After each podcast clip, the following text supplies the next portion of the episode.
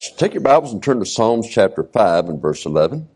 Psalm chapter 5 and verse 11. As we look at keys to revival, February 2nd begins a revival meeting, and I think it's always wise to prepare for that. And and uh, so we want to give just some things here from the Word of God in one verse here in Psalms chapter 5, verse 11, that may just be a help and show you your part in in this because revival begins in the heart and begins to reach out to others, and that's the way it ought to be. Psalm chapter 5, verse 11, it says, But let all those that put their trust in thee rejoice. Let them shout for joy because thou defendest them. Let them also that love thy name be joyful in thee. To be joyful in thee. You know, when you are attacked by spirits of depression, anger, wrath, often you'll find that those attacks will come through people. Sometimes they are God's people that don't know that they're being used of the devil to accomplish this. And for us, the dynamic of our focus in life must always be on Jesus Christ, not the circumstances in which we find ourselves. In Nehemiah chapter 8 and verse 10, we read this. Then he said unto them, Go your way, eat and eat the fat and drink the sweet, and send portions unto them for whom nothing is prepared. For this day is holy unto our Lord. Neither be ye sorry, for the joy of the Lord is your strength. What is so interesting about that particular passage is that they were standing somewhere between four to six hours hearing the law read. Now you're talking about Exodus, but mainly Leviticus, Numbers, and Deuteronomy. For four to six hours, they stood there and heard that read and explained as they were going through, giving the, the emphasis and so forth throughout. And that's what they stood there and listened to for somewhere like four to six hours. And when it's over, they fear more that God's judgment is coming upon them again after they've just come back from 70 years of captivity in Babylon. But she's in Jerusalem now. She's gathered together, but she's only a shell of what she used to be. But God accepts repentant people. They'll still find that their strength is in the joy of the Lord. God's joy is given with strength as we are obedient to His Word. In Samuel's childhood day, we're told, I shared this our Sunday school class this morning, they had no open vision. You know what that simply meant? That there was no new revelation. We don't have new revelation today. So we're in the same spot. But what they did have was this. They had that law that he had just read. They had what was in Genesis. They had all of that. And there was enough there of God's word to sustain them if they obey it and to give victory. We have all of God's Word. We have it all. And He's given us the Holy Ghost to teach it to us. And so we have that for us. And we can go on and be victorious. Makes me think of Sodom and Gomorrah. Jesus said if the works had been done there that was done in Capernaum, they would still be there to this day. You see, Sodom had no Bible, but we do. And just some of the things Brother Randy pointed out tonight in our uh, You Ought to Know portion tells us that the Bible setting in homes, not obeyed and not proclaimed, is actually an insult to the God who breathed out every word. And so that causes us pause to think about that. And all of that is introduction. So let's have a word of prayer and we'll get into the message, okay? Father, I pray that as we looked at this, Lord, there are keys to revival that are in just this one verse, and yet we find that maybe we're not willing to pay the price for revival. And Lord, America is in trouble. And just some of the things that were mentioned tonight could mean that children, grandchildren will live in America that is suddenly throwing Christians in jail, sending them to prison for proclaiming the truth and standing against sin. So, Lord, help us to realize that this is an hour in which you're calling men and women to come back to the book, to live it, and to proclaim it. In Jesus Christ's name we pray it. Amen. I was listening to a pastor years ago, and this wasn't a preaching sermon, but it was just him talking. And he said, you know, we don't have revival meetings. I was asking who he had in revival. He said, well, we don't really have revival meetings because uh, we're teaching the Word of God, so our people know what is right. They don't need, if they just heed the Word of God, they don't need revival meetings. They don't need these other things that go along because we're giving it to them. The teaching is right, and they're getting what they needed to hear. But I got thinking about that. I said, you know, in Bible days, they had different ones there. And it, they met daily for church. Some would meet before they'd go out to work that day. Some would be after they came back from the fields of that day. But it was going on daily. Different ones would preach. Different ones of these apostles and these other men would preach. I think of Paul. He preached till midnight. I'm too easy on you folks, okay? He preached till midnight. But then there's a story of Ananias and Sapphira. Ananias evidently got up and goes on into church before anything is going on, before the, the others are arriving. Maybe the ladies are at home preparing whatever's going on. He goes there and, and, uh, Peter says, did you give all of what you sold there? As you said you did. Oh yeah, I did that. And, and then the Lord strikes him dead because he's lied into the Holy Ghost. He had lied about what he gave.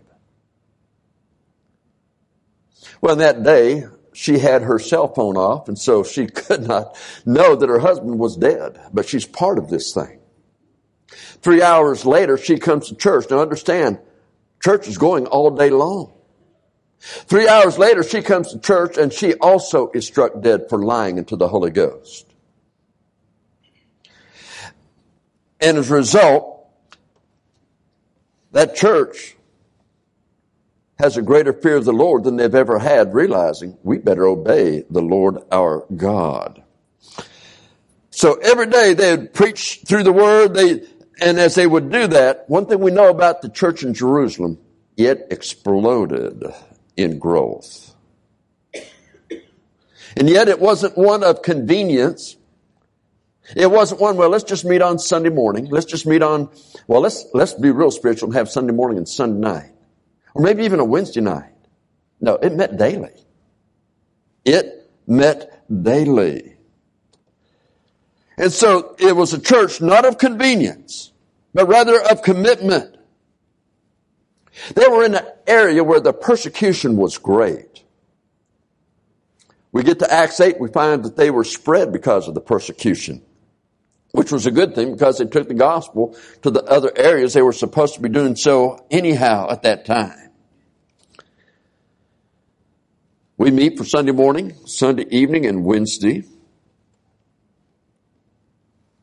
And then we have revival meetings. We have conferences.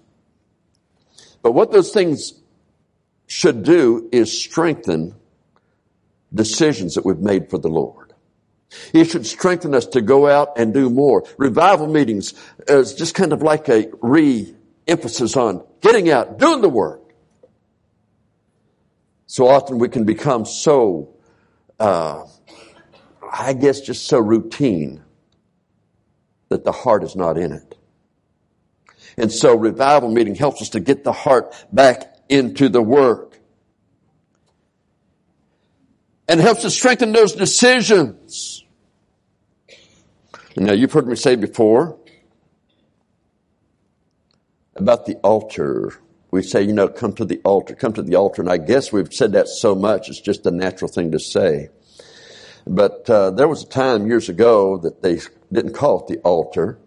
It's not even like an altar in the Bible. They called it the mourner's bench.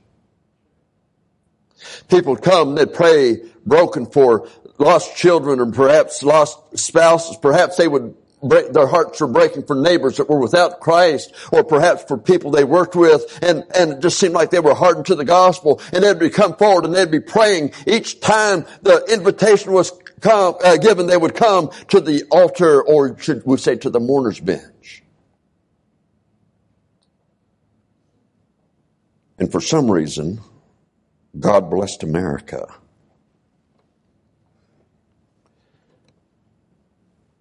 But sometimes the days grow hard and Satan brings people to challenge us. And they'll bring people that are quite deceptive and Satan gives them doctrine that makes our doctrine and just kind of adds a little thing here, takes a little bit from there and it deceives us. Well, we don't really have to be that faithful. We really don't have to be separate that much from the world. We don't have to do this. We don't have to do that.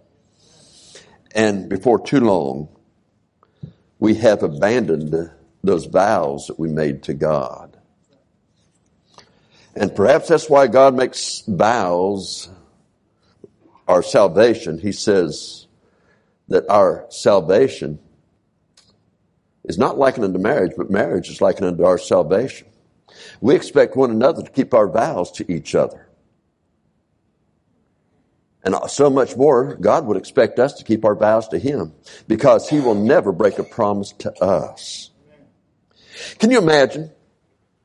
Just as an example, the Super Bowl is going to be coming up here in a couple of weeks and, and some people are going to already lose the battle. They're going to be at home watching the Super Bowl. But can you imagine teams preparing for the game? Here's the players that say, look, coach, we've been playing since really back in late July, early August. We were, went to practice. We put things together and we've played games all uh, the time since then. Here it is now almost February. We don't have to practice. We already know the plays. We know what we're supposed to do. We don't need practice. What's the big deal about it? Coach, you're just being legalistic. I mean, why do this? You're just being legalistic. That's it. Now you say, well, that'd be totally stupid. But do you realize that's not as stupid, not even come close to being as stupid as one that says, we don't need to be faithful to church. We're good Christians. We don't need revival meetings. We're good Christians. I think Proverbs chapter 27 verses 27, or chapter 17 verses 27 28 say it best. He that hath knowledge spareth his words, and a man of understanding is of an excellent spirit. Even a fool, now think about that, even a fool, when he holdeth his peace, is counted wise. And he that shutteth his lips is esteemed a man of understanding. A lot of times our lips speak saying, thinking we're saying something that's provocative, or we're saying something that is good, we're saying something that no one else has said, and many times no one else has said it because it wasn't in the Word of God. So as we do that, we go to our text, and the first important key to revival revival that is an ongoing thing in your life till Jesus comes or we're taken home to be, uh, be with Him is do not ever become tired of doing the right thing. Now look there in our text, Psalms 5 and verse 11. See the first part there. He says, let all those that put their trust in thee rejoice. What does it mean to put your trust in thee.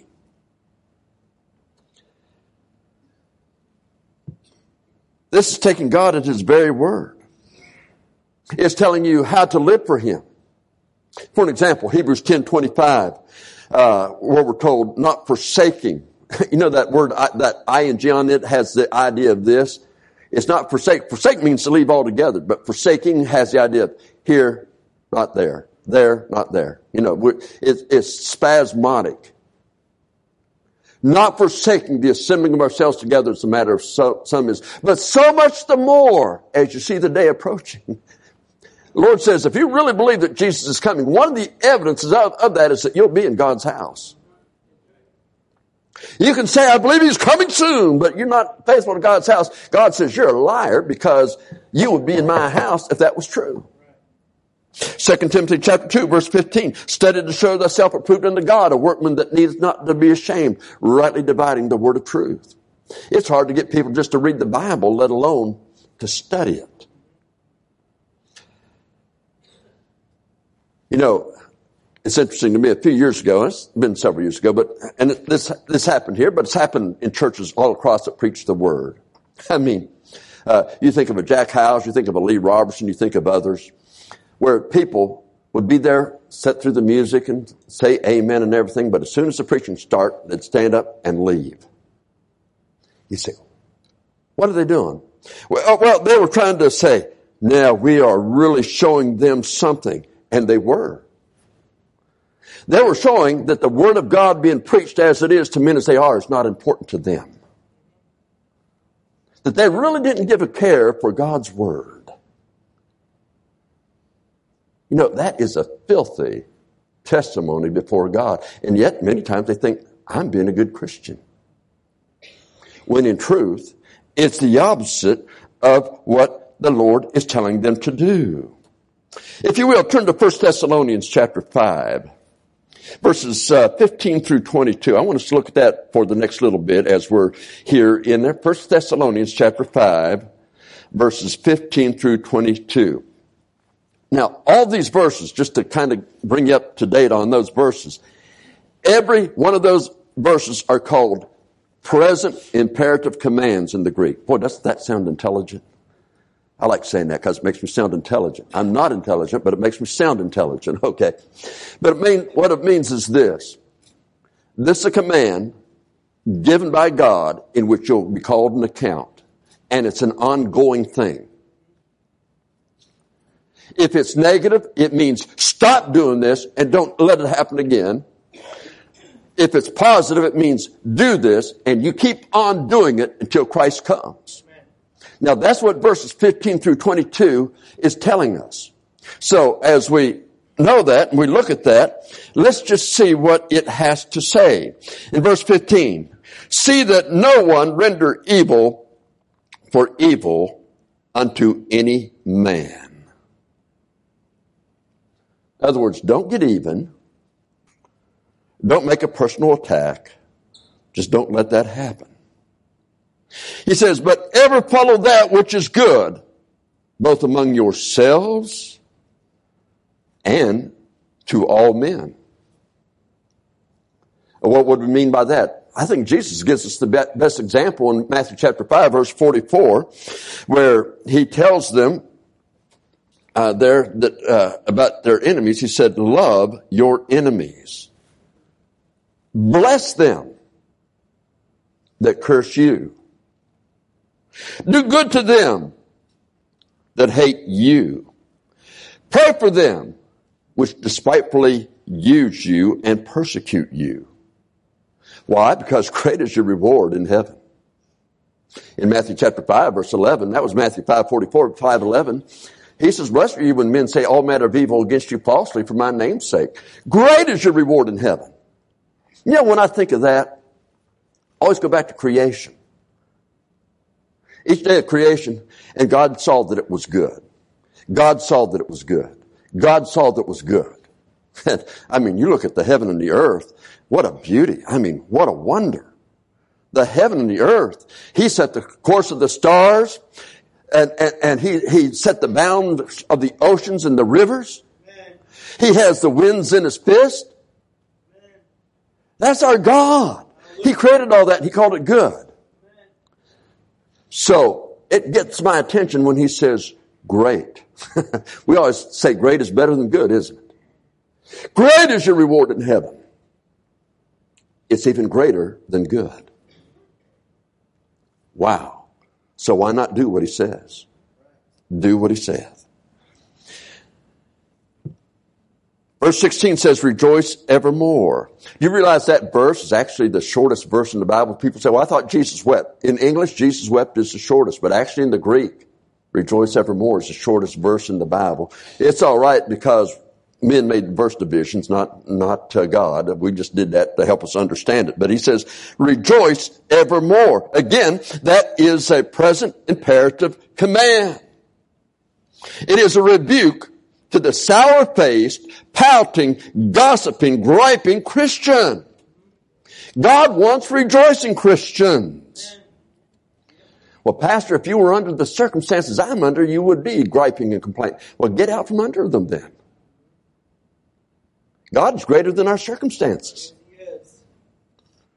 So, why are you trying to carry something God wants to carry for you? And if it's God's will for you to carry some, certain things in your life, then ask God for the shoulders to bear it. And the strength to carry on in it and rejoice in the Lord. God wants rejoicing Christians. And isn't it interesting here that the same Greek root word is also used for grace? Much of our weariness, and anxieties that we have in life is motivated by focusing on ourselves instead of on the Lord.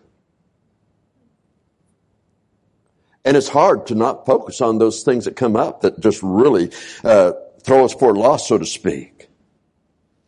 And we focus on ourselves rather than God, and that robs us of rejoicing in the grace that God wants us to enjoy. The next verse says, pray without ceasing. Now people say, you mean I'm just 24-7 praying? No, you have a heart that's meditating on the things of God and, and you pray about those things as they come up uh, silently. Now look, uh, a lot of times I'm driving down the road, I'm praying. It may look like I have my eyes closed, but I really don't. Okay. Uh, but I can pray while I'm driving down the road. I better be looking to see what's out there. Sometimes people will say something to me and I'll say, Lord, help them. In my mind, I'm saying, Lord, help them in that. And yet, I can't really uh, just take time to say, let's get down on our knees here, brother, and let's pray about that when I'm going on to the next meeting. But we can pray about it. And so again, pray without ceasing. As these other things, it shows uh, whether or not you're, as in the text, trusting in the Lord. When it's all about self, you cannot rejoice in the things of the Lord. As a matter of fact, church becomes a drudgery. Oh, it's time to go to church. Man, I wish we didn't have to go tonight. And that's what that is born from. Take all to God in prayer, seeking His will, not your convenience. Look at verse 18. In everything give thanks for this is the will of God in Christ Jesus concerning you. You realize what he's saying there? This is the will of God. Trusting God in everything is the will of God. That is how you do the will of God. God's will, God's way, in God's timing. God has a head of the home. And he describes what that responsibility is in the Word of God. God has a pastor uh, of a local church. That pastor is the same to the local church as a husband is to the home. Uh, the Bible talks about being in subjection to your employers. Not with eye service as men pleasers. And that employer in that setting also has responsibility, just like the, the, the husband, like the pastor, and that employer. And I'm just saying is that the Lord gives us responsibility within that setting as well. The wife has responsibility.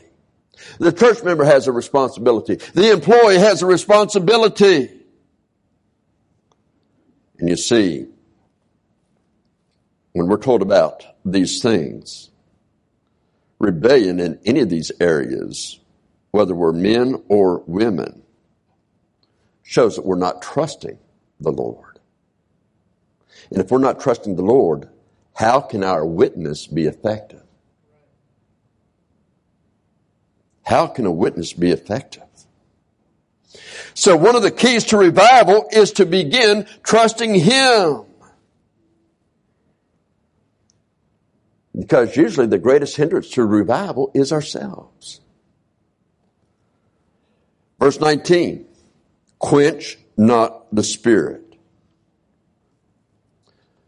Well, our, the spirit that indwells us is the Holy Spirit. Now think of that. He is a Holy Spirit. He is the Holy Spirit. Holiness is when our lives are framed and molded into the character of God. That's what we mean by godly. Holiness is when God likeness is traced on our souls. It is conformity to the image of Christ, which every saved person is predestined to be conformed to the image of Christ. And when we're not, we're fighting against the work of the Holy Ghost. And therefore we're quenching the Spirit. And therefore we are not trusting God and shows that we're in need of revival. Verse 20 says, despise not prophesying. Basically, that's talking about preaching. That's talking about your Sunday school teacher teaching uh, in your classroom. That's talking about the preacher preaching from the pulpit, the evangelist preaching from the pulpit. He says, despise not prophesying. If it's with the word of God, then don't despise it. Again, this is an ongoing imperative command telling us that we will be called into an account. So don't despise it.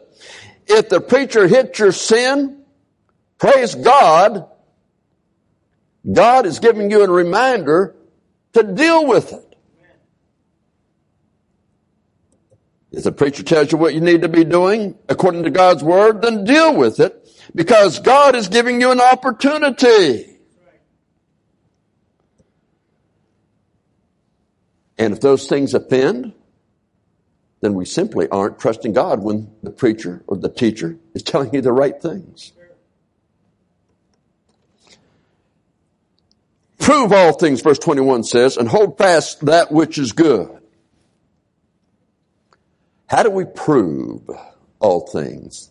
The idea of prove there is to test. You test it by close examinations.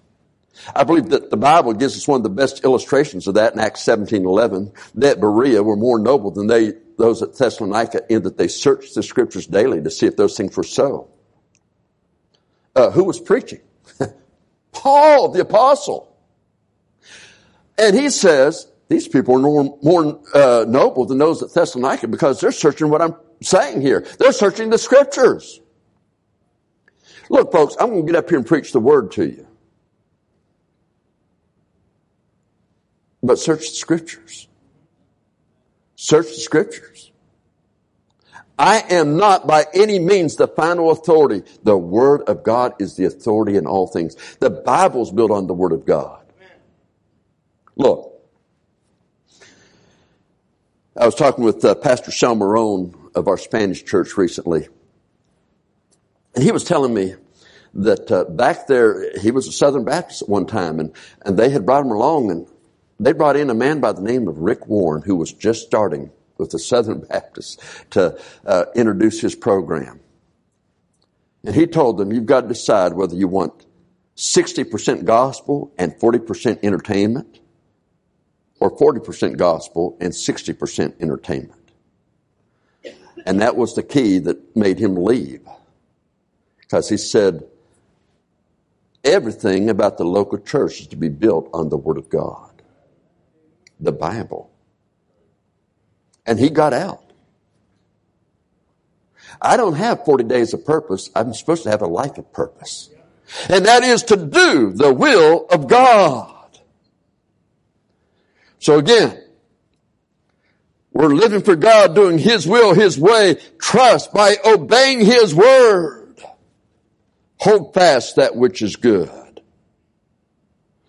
Good will always line up with the Word of God perfectly.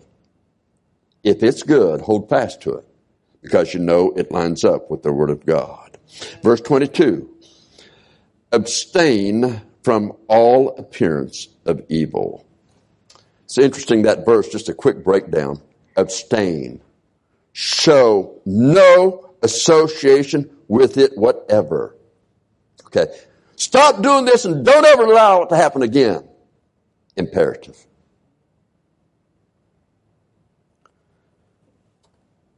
Abstain from. The word is separate from it. So, uh, it, so in no way you're associated with it.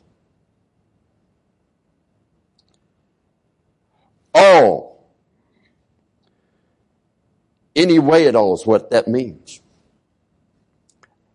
So he says, abstain from all appearance. That is the external form. Don't show any emulation of the world or of evil in your personal life, in your worship, or in your way of living. Never show any emulation of it at all in how you serve the Lord. No likeness whatever.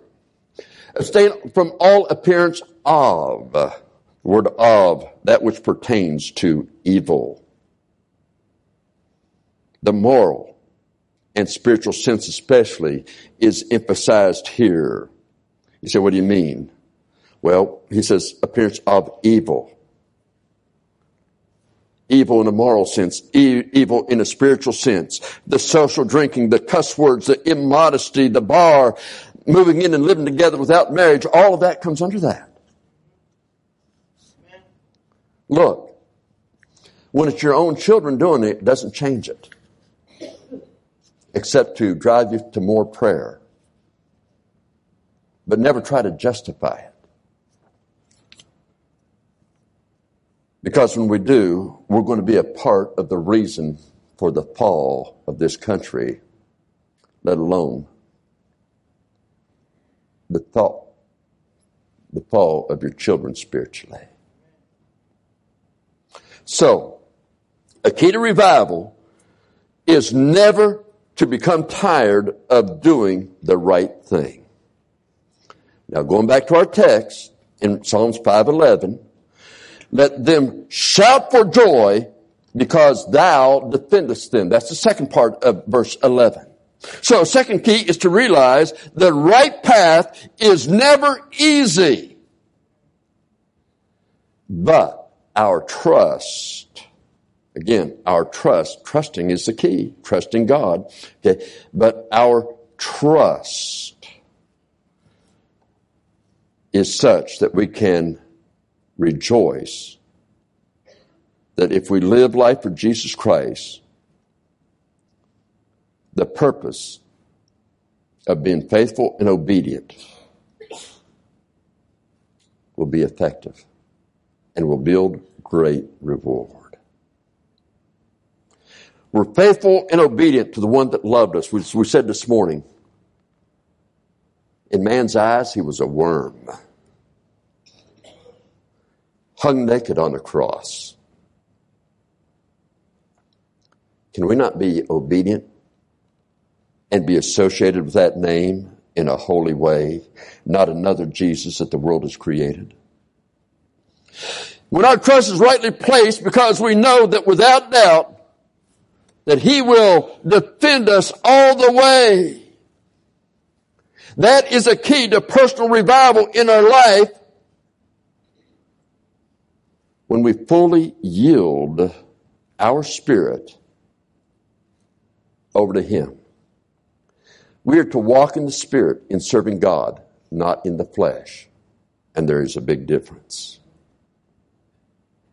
If you fully surrender yourself to Him, you'll walk in the Spirit, not griping, not complaining because you have peace in the midst of all the trials and storms. While you turn to God's grace for strength. When others who name the name of Christ are turning the grace of God into lasciviousness, trying to apply grace to the flesh instead of the spirit, being free from the power of the flesh. A majority wants to apply grace to the flesh. The hope of revival in America is to those that will allow grace to be applied to the Spirit, being freed from the power of the flesh. Then there's a third thing that is seen in the rest of this verse. Let them also which love thy name be joyful in thee. That's why I read to you uh, Nehemiah chapter 8 verse 10. The joy of the Lord is your strength. And because that is God's word and it's true, so let those that uh, love thy name be joyful in thee because it's strength for you. Rejoicing is going on in heaven, we're told, in the midst of the angels. Let's say the angels are. It says in, in the presence of the angels. Those are believers. There's rejoicing in heaven when one soul repenteth. Do we? Oh man, they came forward I'm going to be late in the lunch line. And our flesh is more looking at ourselves instead of rejoicing that a soul has been saved.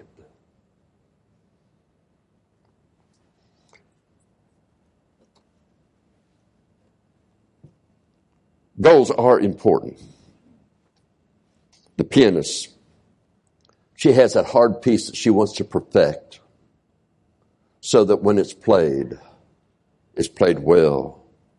The artist may paint many, many paintings until he finally gets the one that best reflects what he was trying to say.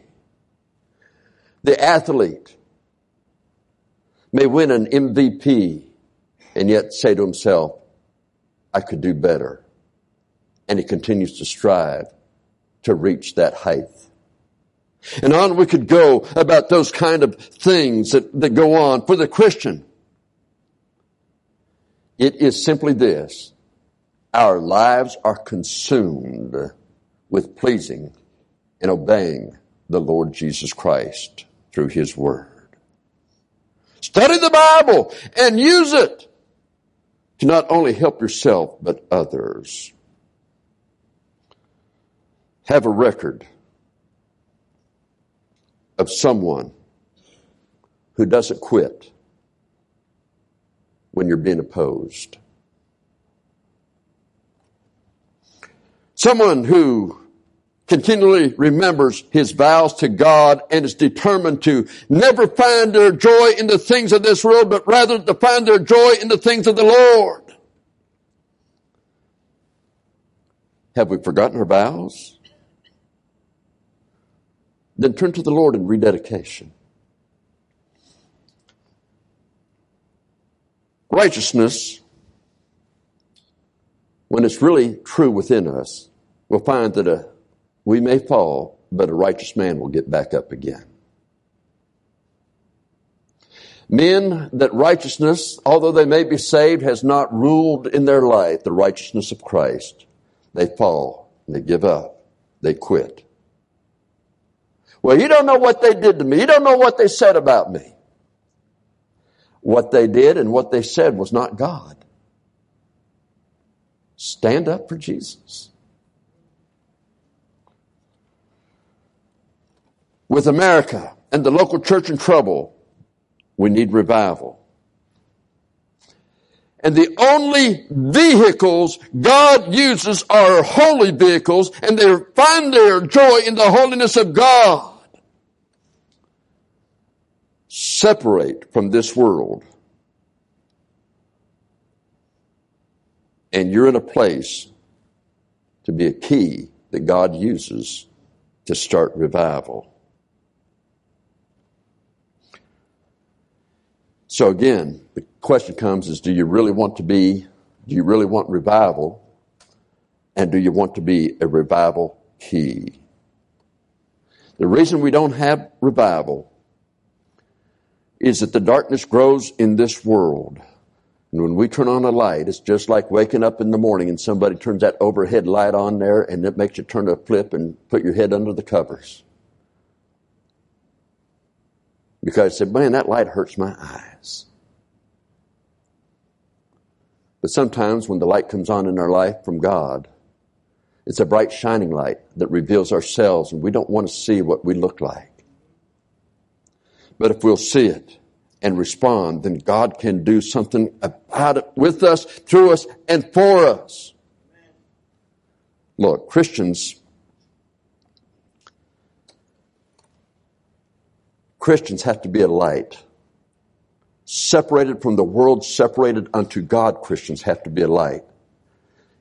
If your home, your church, your city, your county, your state, your country is going to be saved. If it's going to have revival. Perhaps just through the things that you've heard tonight that Brother Randy shared with us. The darkness never quit. ERA, yeah, I remember back Jimmy Carter was pushing that.